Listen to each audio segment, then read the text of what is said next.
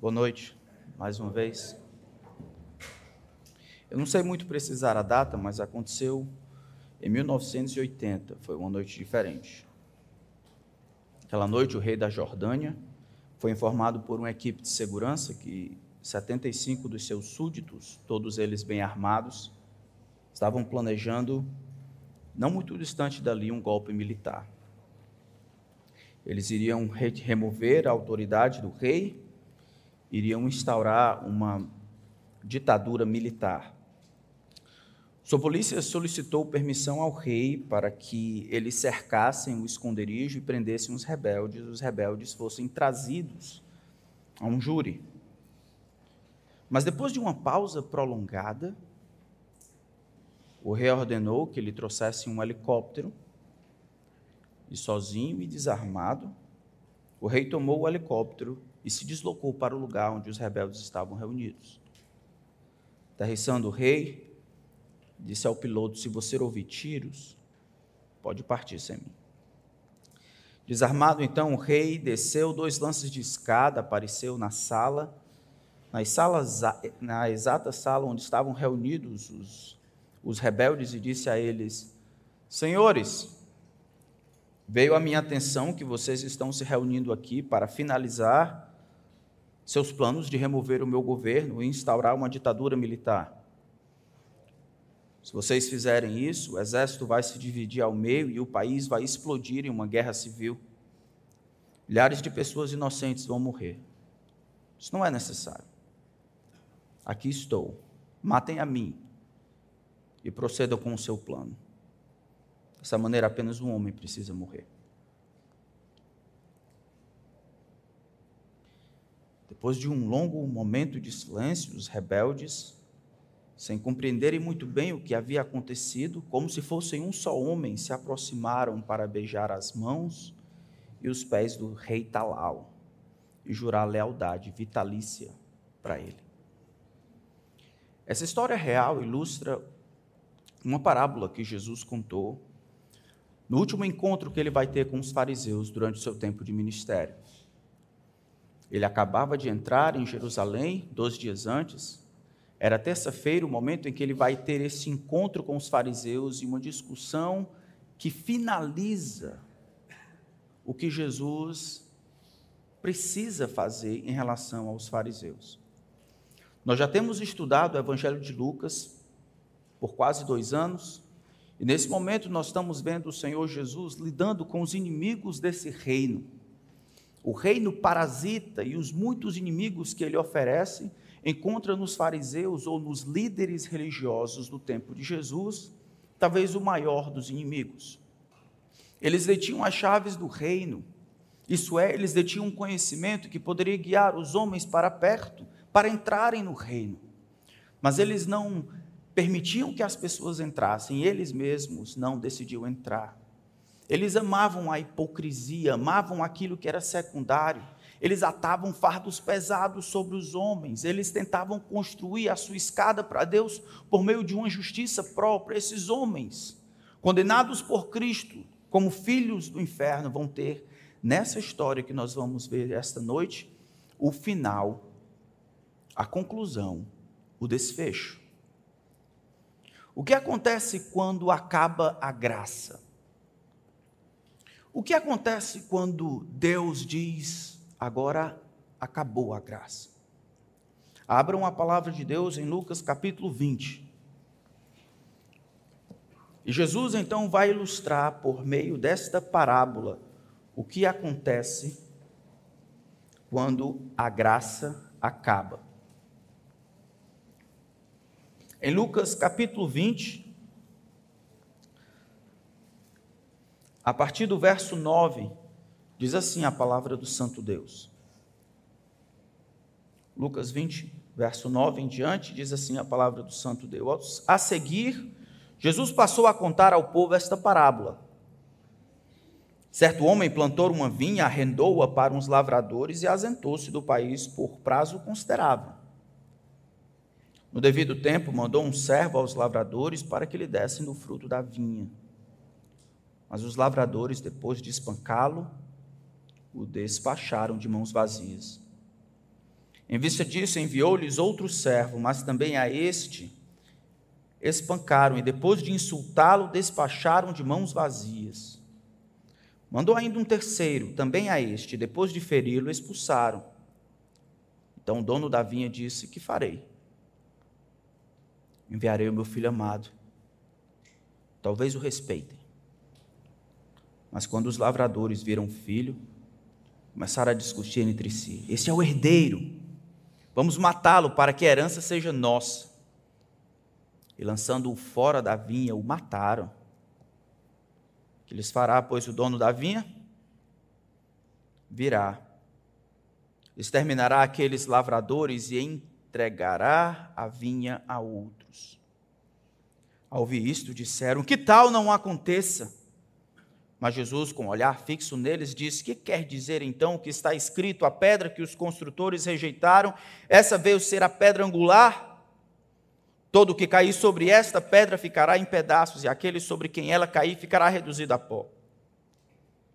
Naquela mesma hora, os escribas e os, e os principais sacerdotes procuravam prender Jesus, porque entenderam que ele havia contado esta parábola contra eles, mas temiam o povo. Vamos orar. Grande Deus, a tua palavra está aberta diante de nós. E o nosso desejo é que o Senhor governe a tua igreja por meio dela e trabalhe nos corações por meio dela. Eu imploro que o Senhor nos proteja de nós mesmos e não nos permita fugir do que a tua palavra tem a dizer, que ela seja a nossa regra a linha sobre a qual o nosso pensamento caminha,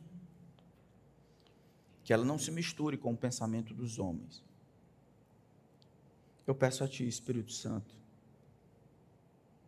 dobra o coração dos homens, submete-os a Ti, faz raiar a luz do Evangelho, quebra aqueles que estão obstinados, reduze Reduz o orgulho deles a pó. Glorifica Cristo. Manifesta a glória de Cristo. A sublimidade, a unicidade de Cristo. Que ao final desse tempo só o Senhor receba a glória que merece. Nós pedimos isso no nome de Cristo. Amém. Lucas capítulo 19 nós vemos Jesus entrando em Jerusalém, no versículo 28. No versículo 28, então, começa aquela chamada semana, aquela semana da paixão. São os últimos, últimos dias que Jesus está aqui antes da sua paixão ou antes de ser crucificado. Ele deve ser crucificado no final de semana, a Páscoa se aproxima naquela época, Jesus, como o cordeiro, o verdadeiro cordeiro pascal, ele deve ser sacrificado exatamente no dia da Páscoa. Então ele entra em Jerusalém, ele é aclamado como o Messias, pelo menos o rei que deveria vir ao mundo. Ele está lá, as pessoas estão falando a respeito dele. Jesus então purifica o templo numa segunda-feira, remove aqueles que estavam vendendo e comprando, ou seja, tirando a direção de Deus para o templo, era uma casa de oração. As pessoas deveriam lá para dar, para adorar a Deus, não para ter lucro. Exatamente nesse momento, quando Jesus para todas as transações do templo, por um período de tempo, naquele dia, os homens querem saber com que autoridade ele está fazendo isso. E esta pergunta, então, aparece no, no capítulo 20, é do versículo 1 até o versículo 8. Tá, com que autoridade o Senhor faz isso? E Jesus, permanecendo em silêncio, pede que eles considerem se João Batista, antes dele, havia feito o que havia feito, com autoridade de quem? Os fariseus, os líderes religiosos, mais uma vez hipócritas, não conseguem reconhecer a autoridade de Deus, nem de João Batista, nem da vida de Jesus. Agora tem chegado ao clímax, Jesus tem exercido o seu ministério, a cruz já surge ali, Jesus está perto de concluir a sua missão, Jesus está por aqui. Os fariseus têm estado atrapalhando o ministério de Jesus, eles que têm a chave do conhecimento de maneira obstinada, resoluta, não querem crer. Está claro que Jesus tem autoridade e validação da parte de Deus por meio dos milagres, por meio da transfiguração, tudo que Jesus faz, uma vida perfeita, a maneira como ele reage. É o Filho de Deus entre os homens, mas eles não querem crer. Jesus então vai contar uma parábola que explica qual vai ser a resposta de Deus a resposta do homem para o que Deus requer. Qual é a resposta de Deus quando os homens, de maneira resoluta e obstinada, decidem não crer e se submeter aos reclames de Jesus Cristo? Em outras palavras, o que acontece quando a graça dispensada acaba? Então, o nosso texto começa no versículo 9, Jesus, é esse contexto que está rodeando lá. Jesus começa dizendo: A seguir, Jesus passou a contar ao povo esta parábola. Veja que o motivo esta parábola, esta historieta, é aquilo que os discípulos, os, fariseus ou líderes religiosos hipócritas haviam perguntado para Jesus. Tá, com que autoridade você purifica o templo? Com que autoridade você diz que as coisas têm ou não têm que ser? Autoridade de quem? Quem está por trás disso? Quem disse que você pode fazer isso? Jesus guarda silêncio, repreende os, os hipócritas líderes religiosos e ele então conta esta parábola. A parábola começa dizendo Certo homem plantou uma vinha, arrendou-um para os lavradores e ausentou-se do país por prazo considerável. Todo mundo que vivia naquela época iria lembrar o que estava acontecendo aqui. Esse era um procedimento comum. Como assim? Então, haviam dois tipos de solo ali na região da Judéia, aqueles que eram mais íngremes, ou as montanhas, e as planícies. Então, os dois eram cultiváveis, e as vinhas, ou plantações de uva, ficaram, ficavam nasquelas partes que eram mais montanhosas. Aqui, Jesus conta um procedimento muito comum ainda hoje. Você compra um determinado pedaço de terra, você não quer cultivar, então você arrenda, você aluga para que lavradores, agricultores façam isso, isso é, plantem, cultivem e eles vivam dali eles dão uma parte então ao dono da vinha, mas eles poderiam fazer um bom dinheiro, poderiam prover para suas famílias. Era um trabalho digno, legal, correto, nada de escravidão, uma coisa simples que comumente acontecia. O texto diz então que ele planta uma vinha, no texto paralelo de Mateus vai dizer que ele planta, ele constrói uma torre. Uma torre para que pudesse ficar olhando e essa vinha não seria maltratada ou atacada por nenhum animal ou qualquer outra coisa. O cuidado, então, é, é colocado aqui como aquele que planeja que essa vinha tenha sucesso. Isso é, que ela produza muito, o lucro que o dono da vinha teria seria exatamente, se estaria relacionado com a quantidade de frutos que aquela vinha daria. Diz que ele se ausenta do país com um prazo considerável. E a gente vai ver que ele só manda lavradores ou os trabalhadores seus servos de volta quando eles estão no tempo da safra ou do fruto, da colheita. A gente precisa, nesse momento, perguntar: que vinha é essa? O que, que Jesus está pensando a respeito de vinha quando fala de vinha? Em Isaías capítulo 5, Jesus havia falado, ou melhor, Deus havia falado a respeito de Israel como sendo a sua vinha. Isaías capítulo 5, a partir do verso 1 diz assim: Agora cantarei ao meu amado o seu cântico a respeito da sua vinha. O meu amado teve uma vinha numa colina fértil, ele cavou a terra, veja um plano de cultivo. Ele cavou a terra, tirou as pedras e plantou as melhores mudas de videira. No meio da vinha, ele construiu uma torre, fez também um lagar. Ele esperava que desse uvas boas, mas deu uvas bravas. Em outras palavras, o profeta descreve que Deus, tratando com Israel, planejando tratar com o povo de Israel, lida como ele fosse uma vinha cavando ao redor, removendo as pedras e plantando aquela vinha, esperando com aquela antecipação santa de que aquela vinha de fato produza alguma coisa. Que aquela plantação de uva produza uvas boas.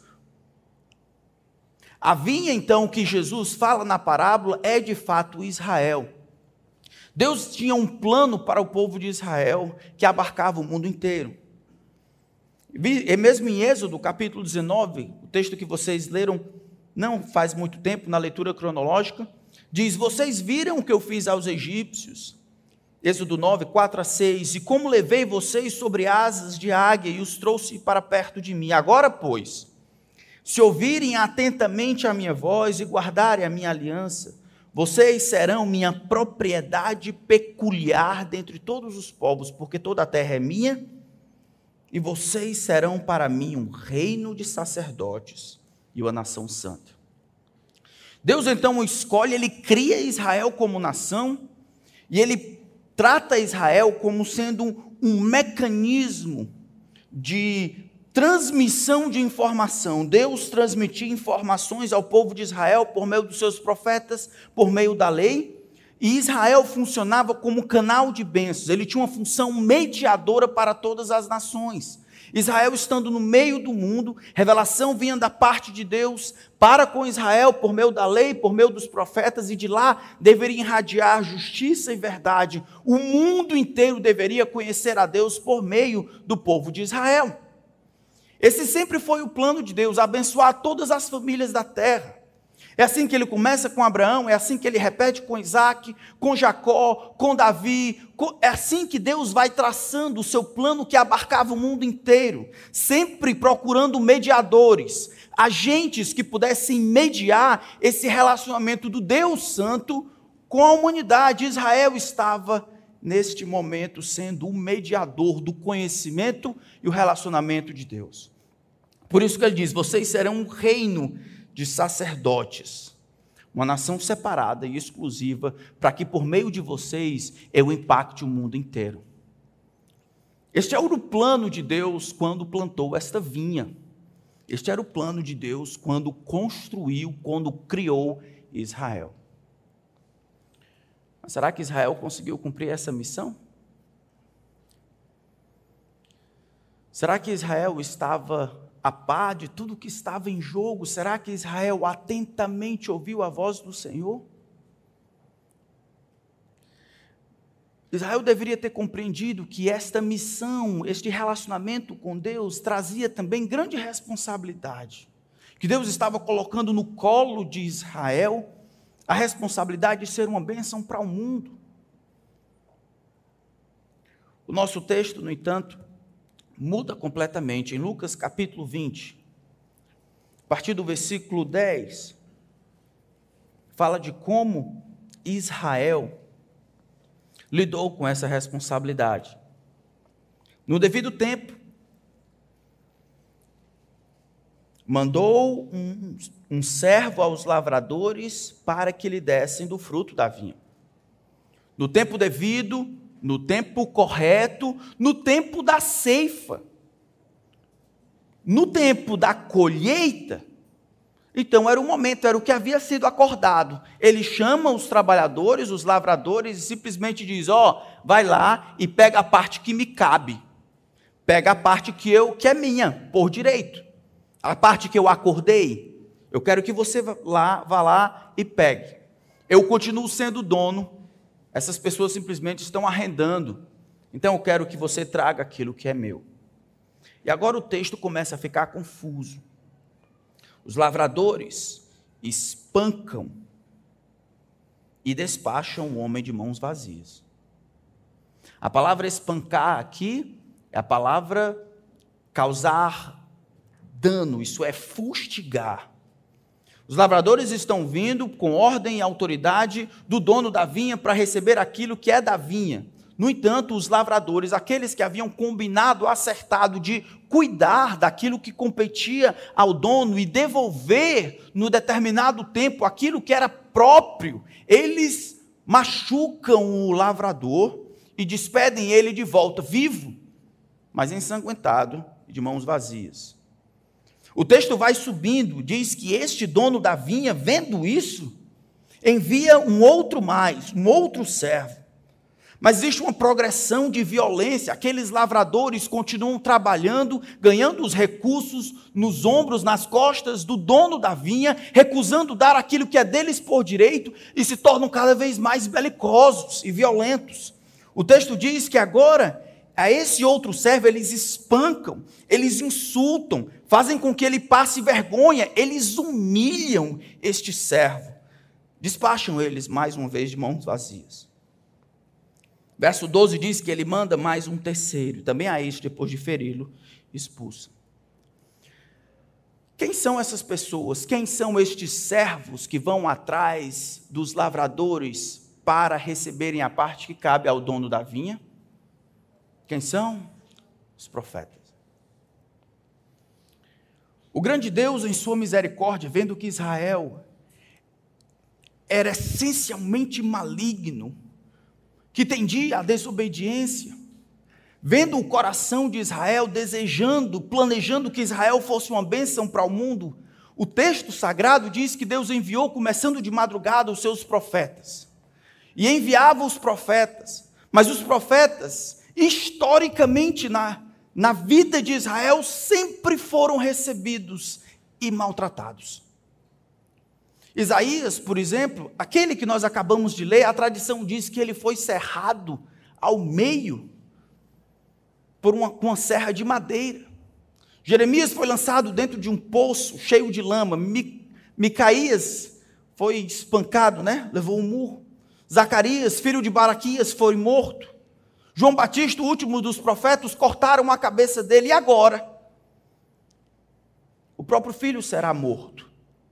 Historicamente, ao longo dos anos, à medida em que Deus manda os seus profetas tentando trazer o povo para perto dele, tentando trazer o povo de Israel de volta onde eles deveriam estar, numa mensagem de arrependimento, voltem para mim. Numa mensagem de confrontação, o que vocês estão fazendo? Estão trocando manancial de água viva por cisternas rotas que não dão água, são loucos. Voltem para mim, vocês me pertencem. E historicamente, ao longo dos milênios, quanto mais Deus manda os profetas, mais os profetas são xingados, maltratados, destruídos. Suas casas são rasgadas, quebradas, suas famílias desestruturadas por causa da missão que eles trazem consigo. Nós vimos aqui em Lucas capítulo 11, Jesus dizendo: Por isso também diz a sabedoria de Deus Mandarei para eles profetas e apóstolos, e alguns deles matarão, e a outros perseguirão, para que desta geração se peçam contas de, do sangue dos profetas derramado desde a fundação do mundo. Desde a fundação do mundo, desde o sangue do justo Abel. E em dizer isso, irmãos, nós conseguimos extrapolar esta lição que Deus dá observando a história de Israel para olhar a história da própria humanidade. Quem de nós e dos nossos pais não fugimos contra Deus? Quem de nós escutamos a voz do Deus Todo-Poderoso, do Criador dos céus e da terra, e com um salto dizemos: Eis aqui, eis-me aqui? Não tem sido assim a história da humanidade, vivendo em prol do próprio intestino? vivendo em função de si mesmo, egoístas, perpetradores de mares, aprendizes de mares, malignos, assassinos, glutões. A história da humanidade tem se resumido em Romanos capítulo 3. Não há quem faça o bem, não há nenhum sequer, em nenhuma nação, Israel incluso. Todos eles se extraviaram, todos e a uma se fizeram inúteis. Não há quem faça o bem, não há nenhum sequer. Israel funciona como ilustração de tudo que acontece aqui. Israel não existia, mas mataram o pobre do Abel, porque ele era justo, ao contrário de Caim. Em Mateus capítulo 23, verso 29, Jesus diz: Ai de vocês, escribas e fariseus, seus hipócritas, porque vocês edificam os sepulcros dos profetas, enfeitam os túmulos dos justos e dizem: se nós tivéssemos vivido nos dias dos nossos pais, não teríamos sido cúmplices quando mataram os profetas. Assim vocês dão testemunhos, testemunho contra si mesmos de que são os filhos dos que mataram os profetas. Lucas capítulo 13, o Senhor diz: Jerusalém, Jerusalém, você mata os profetas e apedrejas o que lhes são enviados. Quantas vezes eu quis reunir os seus filhos, como a galinha junta os seus próprios, em seu próprio ninho debaixo das asas, mas vocês não quiseram. A história de Israel, de rejeição obstinada e contínua, durante o ministério dos profetas, chega aqui, ao topo. Agora, acaba a graça. Esse texto, no entanto, mostra algo fantástico a respeito da paciência de Deus. Ele planta a vinha, ele tem a maior das expectativas, digamos assim, ele faz todo o trabalho, remove as pedras, unta lá direitinho, coloca o adubo e ele protege de todos os lados para que a vinha cresça e produza tudo o que precisa. Coloca uma torre para que ela seja protegida, não seja atacada, mas ela não produz. E quando produz, no, no caso desse texto aqui, as pessoas são mandadas, os servos são mandados para remover, para voltar, trazer de volta o fruto da vinha, as pessoas espancam. E o que ele faz? Ele manda mais um. E eles espancam, insultam. E o que ele faz? Manda mais um. E eles espancam, insultam. E o que ele faz? O texto diz, verso 13 de Lucas capítulo 20: Que farei? Essa pergunta é meio esquisita, não? Coloque-se no lugar do dono da vinha. Coloque-se no lugar do dono da vinha. Você mandando os lavradores para pegar, pegar aquilo que é seu. E aí eles insultam primeiro, traz de mãos vazias. Então você pensa, tá, eu vou mandar mais um. Esse segundo, eles matam, insultam. E assim no terceiro, quando você diz aqui, o que eu farei? O que você faria? O que você faria diante dessa malignidade, diante dessa injustiça, diante deste crime? Aqui não é somente falta de informação, aqui é crime. Os homens não estão querendo dar aquilo que é de Deus ou do dono da vinha por direito. Os homens estão querendo construir alguma ideia aí do que, mas isso é injustificável. O dono da vinha pensa: o que farei? E quando ele diz o que farei, por trás está o desejo de realizar o máximo que pode ser feito para essa vinha. Ele quer mandar de todas as formas a informação de que ele quer realizar a sua vontade, quer resgatar. Ele quer o que é dele, ele quer dar chance para que esse pessoal faça o certo. A solução que ele chega é: enviarei meu filho amado. Depois de dois mil anos enviando os meus profetas e vendo as pessoas matarem, insultarem, encerrarem pelo meio os meus profetas, eu vou enviar o meu filho. O único que eu tenho, o amado. Talvez eles respeitem Jesus. Talvez isso cause uma admiração diferente na vida deles. Talvez eles compreendam que eu estou disposto de fato a fazer-lhes bem. Que eu de fato amo este povo. Que eles me pertencem. Que eu estou interessado na vida deles. Esse amor, irmãos, ele não se explica na nossa maneira de pensar. Nós não somos tão pacientes assim, tô certo? Quantas vezes você tem que ser traído por sua esposa ou pelo seu marido para não querer mais estar casado? Quantas vezes você tem que amar e ajudar o seu filho para cruzar os braços e simplesmente desistir dele? Quantas vezes você tem que ser ofendido e traído para decidir mudar de igreja? Nós temos uma tendência natural de termos a paciência bem encurtada. Nós decidimos fazer as coisas de maneira rápida, nós não insistimos. A palavra que descreve aqui a atitude deste dono da vinha é longanimidade, é um ânimo ativo, que não aguarda, mas intencionalmente busca o melhor da outra pessoa, de todos os atributos de Deus. Essa misericórdia ativa, a graça, é um dos mais fortes. Aquela insistência da parte de Deus, aquela misericordiosa insistência ativa da parte de Deus de estar comigo, de tentar mais uma vez, de vir ao meu encontro quando eu traio, quando eu peco, quando eu minto, quando eu tento desistir, o grande Deus, porque começou algo, ele insistindo, caminhando, perdendo, se arriscando. Deveríamos aprender com Deus isso. Deveríamos aprender a ter um ânimo mais longo, aprender a sofrer o dano, quando nosso objetivo de fato é produzir arrependimento da parte de lá. Que farei? Eu enviarei meu filho amado, talvez o respeitem. A história do rei da Jordânia que eu contei no início não se repete aqui. De alguma forma, eles sabem que é o filho. E enquanto o filho vem ao encontro dos lavradores malvados e malignos, completamente desarmado, o texto não fala, sozinho.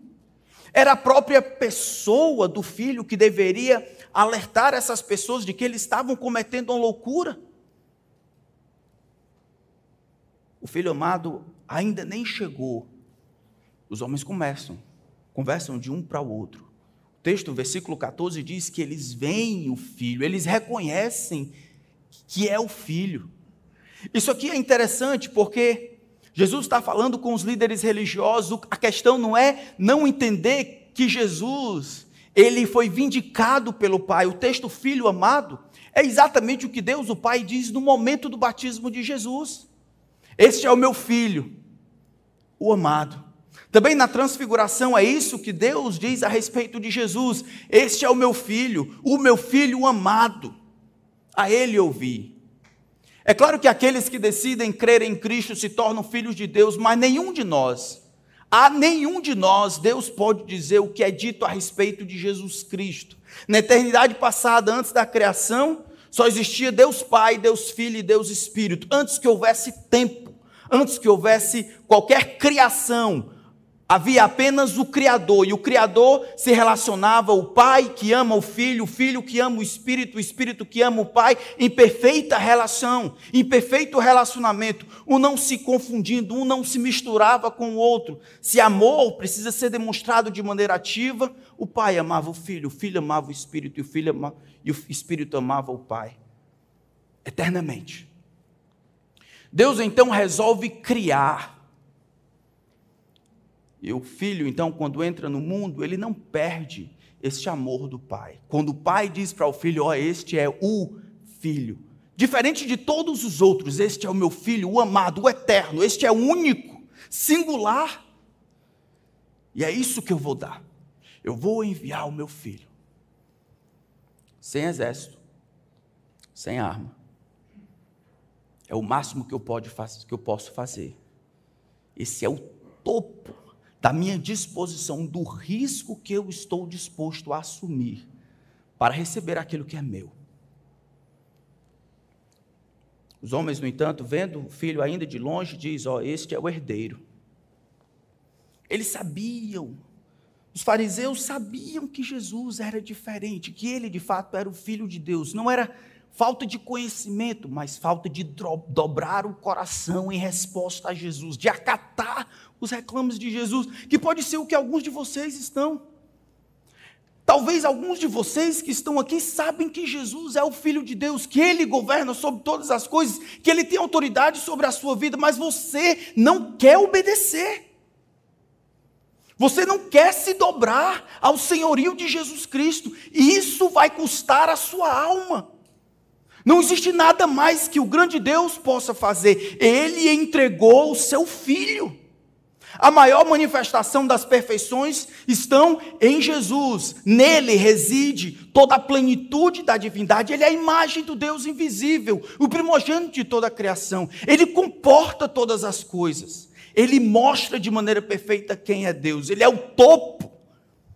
Ele é o Senhor de todo o universo. Não se dobrar ao filho, não honrar o pai, por meio do filho, coloca você numa situação de completa desesperança. Se você está esperando alguma outra coisa, isso nunca vai acontecer. Nós só temos o filho. O filho nem chegou ainda, então os lavradores já criam a narrativa. Vamos matar isso. É o filho, ele é o herdeiro. A herança vai ser nossa.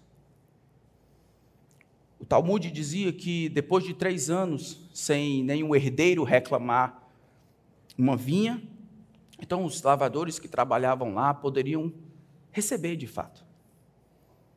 Os homens querem o controle da vinha. Eles querem roubar de Deus. Eles querem tomar do dono da vinha. No verso 15, então, é quando a graça acaba. Diz que lançando-o afora, lançando-o para fora da vinha, o mataram. Que lhes fará o dono da vinha? Que resposta nós daríamos para isso?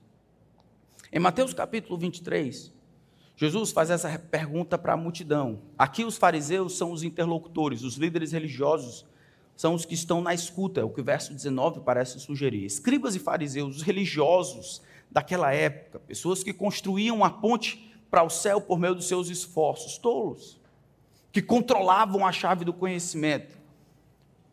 Nessa situação, o que você acha que deveria acontecer? Vingança?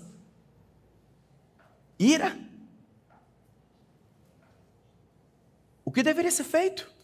Diante de uma atrocidade dessa, diante de uma malignidade dessa, a resposta do dono da vinha aparece de duas formas. Verso 16 diz: Virá, exterminará aqueles lavradores e entregará a vinha a outros. A resposta do dono da vinha vem de duas formas. Ele vai exterminar os lavradores. Exterminar, às vezes, tem a ideia de esquartejar. Ele vai dilacerar, exterminar, reduzi-los a pó. Os exterminadores, os lavradores, aqueles que maltrataram todos os profetas, que de maneira obstinada, não por falta de chance, não por falta de informação, mas por orgulho obsessivo, indisposição de se dobrar, eles se mantiveram rebeldes contra os reclames do Filho de Deus, contra os reclames do próprio Deus. Olhando, não quiseram ver. Tendo muita fome, não quiseram comer. Tendo morrendo de asfixia, não quiseram respirar aquilo que Deus estava dando antes por meio dos profetas, uma mensagem de arrependimento, mas agora por meio do filho. E ao recusarem o convite do filho, pelo contrário, daqui a três dias, ao matarem o filho, estavam fechando. Como se diz, agora era prego batido, ponto virado. Acho interessante que Jesus, meus irmãos, ele ele está descrevendo aqui a sua morte não como um acidente, né? Por, aqui já é a terceira vez, pelo menos, já tinha dito pelo menos umas três vezes de maneira clara, mas aqui ele explica que existe um plano. Existe um plano da parte de Deus que está se cumprindo, Deus mandando os seus profetas, trazendo Israel para perto de si. Israel não quer, agora vem o próprio filho, e o filho também vai ser morto. O assassinato ainda não aconteceu, mas Jesus, ele sabe que é para isso, para esse lugar que ele caminha. É a cruz que está bem perto. Mais três dias e ele vai ser assassinado brutalmente. Exatamente porque os homens querem tomar a vinha. É isso que Estevão diz em Atos capítulo 7: homens teimosos, incircuncisos de coração e de ouvidos, vocês sempre resistem ao Espírito Santo. Vocês fazem exatamente o mesmo que fizeram seus pais. Qual dos profetas os pais de vocês não perseguiram? Eles mataram os que anteriormente anunciavam a vinda do justo, do qual vocês agora se tornaram traidores e assassinos, vocês que receberam a lei por ministério de anjos e não aguardaram. Ao ouvirem isto, ficaram com o coração cheio de raiva e rangiam os dentes contra ele. E o que vão fazer? Vão apedrejar Estevão até a morte. Agora acabou. Não vai ter tempo da gente ver tudo, mas a primeira parte, ele os exterminará. Jesus está falando de que, não muito tempo depois, Israel deixará de existir como nação. No ano 70, o general Tito vai entrar na cidade para destruir destruir Israel, destruir os principais sacerdotes, destruir os fariseus, destruir o sumo sacerdote, acabar com a religião judaica, destruir, tirar o povo da terra de uma vez por todas. Deus está dizendo: ó, oh, a graça acabou. Não querem. Tenho tentado e ido atrás de vocês, dando todas as mensagens. Mandei o meu filho.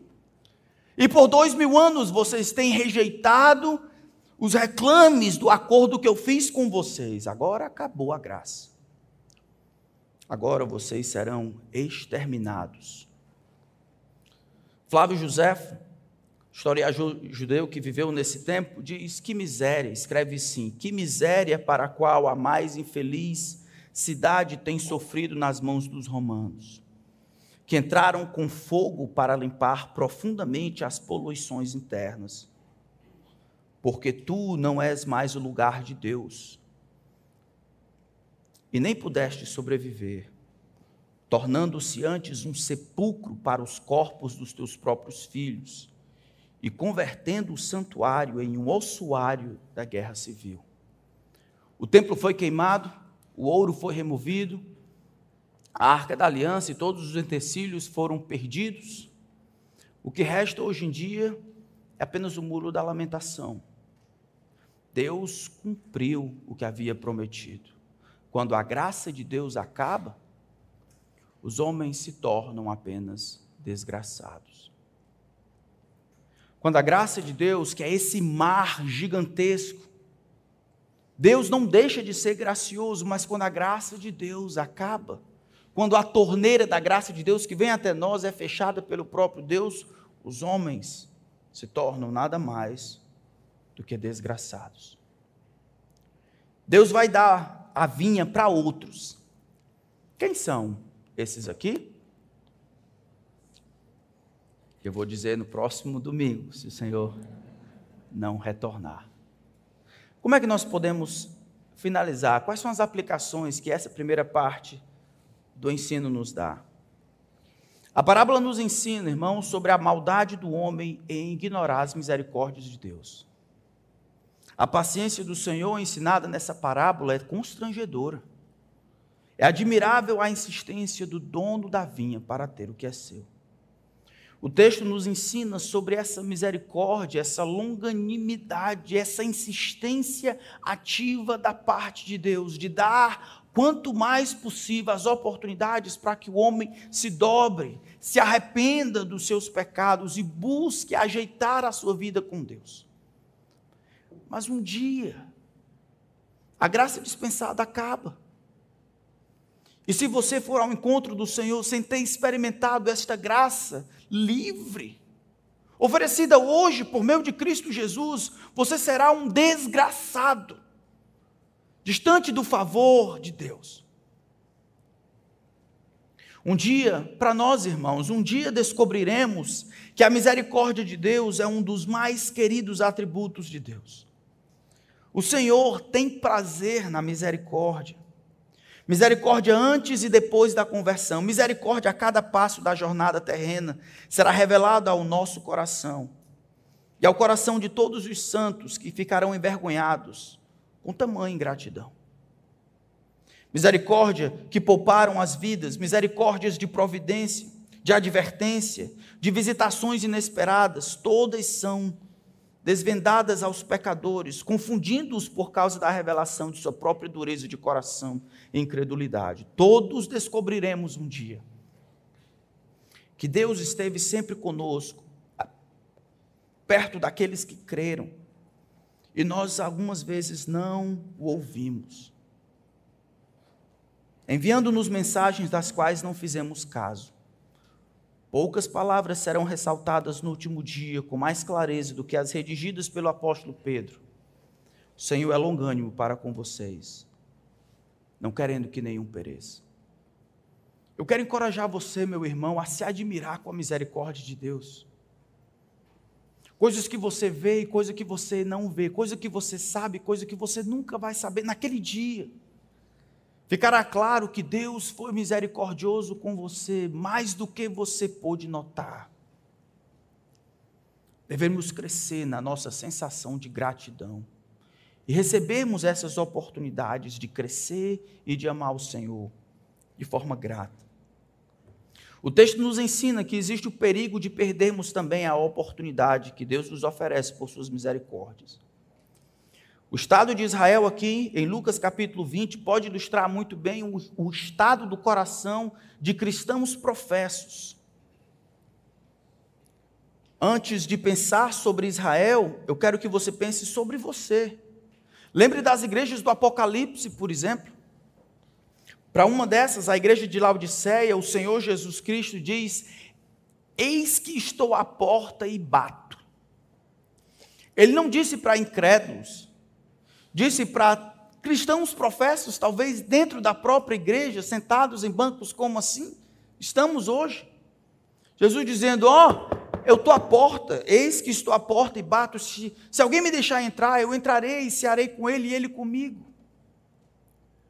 Cristãos professos sofrem do mesmo mal que o incrédulo Israel, desperdiçam oportunidade de se arrependerem. Contam que a graça de Deus dispensada a nós é incentivo e justificativa para nos mantermos como nós estamos. Nós crescemos, irmãos, principalmente aqui no Brasil, achando que tudo vai dar certo no final. De todas as culturas, talvez, pelo menos aquelas que eu tenho tido oportunidade de ler, eh, de estudar, o brasileiro é profundamente otimista. Leva uma rasteira, levanta, dá a volta por cima, né? Mas quando esse otimismo se sustenta na mentira, ele se torna perigoso. Não importa quanto você acha que pular sem paraquedas de um avião em movimento, vai ficar tudo bem. Não vai dar certo. Transferimos esse otimismo pecaminoso para coisas do alto. Não me esforço para conhecer a Deus, mas vai dar certo. Não faço guerra contra mim mesmo, mas no final vai dar certo. Não peço ajuda para crescer, mas vai dar certo. Não me arrependo dos meus pecados, não checo o meu coração, não imploro que Deus me ajude, não busco a santidade, sem a qual ninguém verá o Senhor, mas no final eu sei vai dar certo. Uma das lições que aprendemos de Jesus aqui é que a graça recebida hoje, um dia deixará de ser doada. Um dia a graça dada por meio da oportunidade acaba. E quando a graça acaba, os homens se tornam apenas desgraçados. As oportunidades de conhecer ao Senhor, obedecer os seus mandamentos, um dia vai chegar ao fim. O tempo que você tem é o agora.